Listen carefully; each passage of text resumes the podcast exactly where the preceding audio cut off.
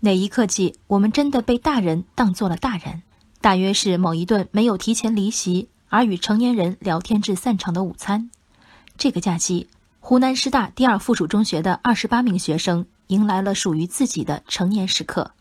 湖南师大第二附属中学校长张胜利说：“学校从二零一八年起推行小组积分制，四人一组，依据学习习惯、课堂表现等，以小组为单位取得奖票。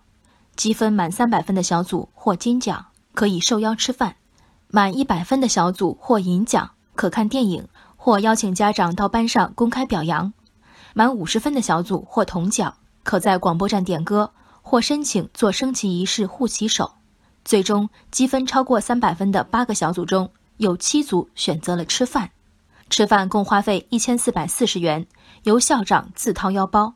菜单包括火锅、基围虾、剁椒鱼头等三十多个选择，多是他们平时喜欢吃。但在食堂里又吃不到的菜，考得不错，奖你一本习题集。这学期评上了三好学生，送你去免费补习一星期。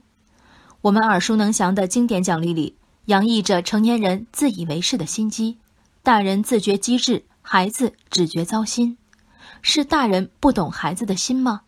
不是的，他们只是觉得不负春光的方式就是争分夺秒的学习。而在这所成立不久的湖南师大二附中，孩子们的心意不仅被懂得，而且被看中了。有五十分，我愿为好友或暗恋的同学点一首歌；有一百分，我愿和同学结伴看一个大片儿；有三百分，我与校长同席吃饭。这份尊重能记很久。这些奖励是真正意义上的奖励。有参与饭局的学生在接受记者采访时称，现场氛围颇为轻松。最难忘的是校长给大家剥虾。张胜利则直言，饭桌上主要还是以吃为主，在轻松的气氛中进行交流。与平时和学生同桌吃饭相比，这顿饭会有一种仪式感。吃饭时，外面有好多同学在看。好校长不止一种，这种能体恤孩子纤细敏感的神经，甚至虚荣心的。一定是好校长。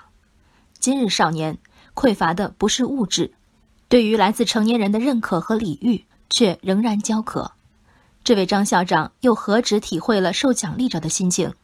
这场首次兑现的饭局费用由他一力承担，大概也为避免所有合法性的质疑，让学生的期待落空。开明、达观、席间的孩子们看到了饭桌下的谨慎担当。